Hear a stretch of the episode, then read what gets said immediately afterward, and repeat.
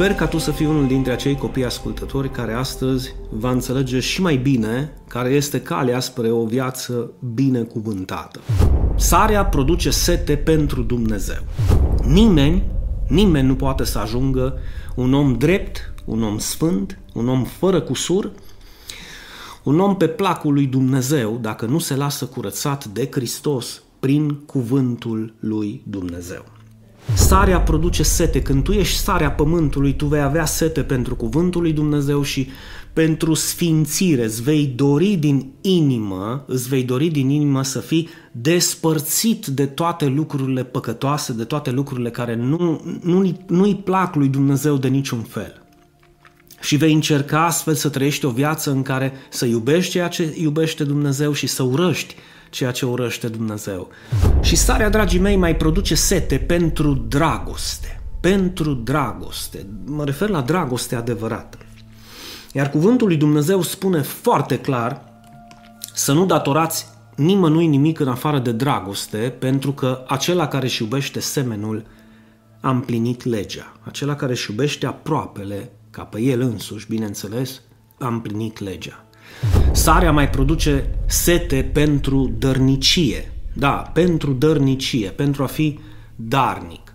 Cuvântul lui Dumnezeu spune, cine seamănă puțin va se cera puțin, iar cine seamănă mult va se cera mult.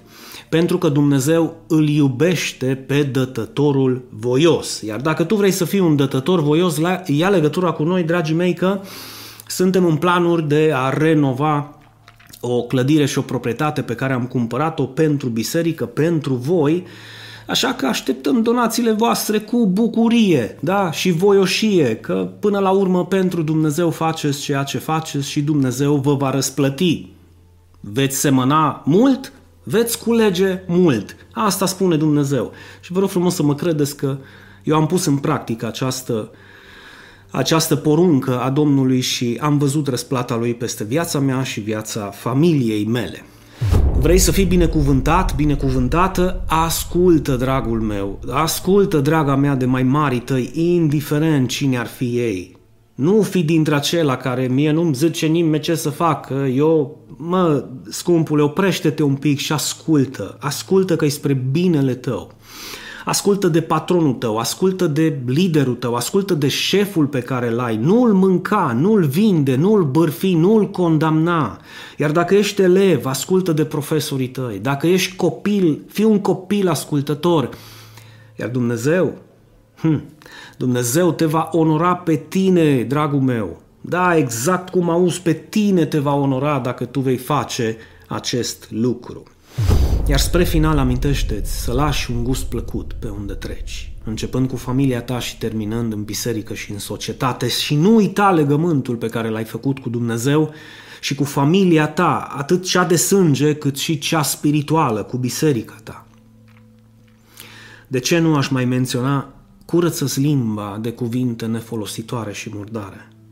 Curăță-ți, poți să o faci prin cuvântul lui Dumnezeu, lasă-te curățat și învață să fii un medicament în această lume pentru a opri putrefacția asta și a aduce viață prin ceea ce vorbești, motiv pentru care învață de la mine să vorbești cuvinte dătătoare de viață și nu de moarte, cuvinte de binecuvântare și nu de blestem.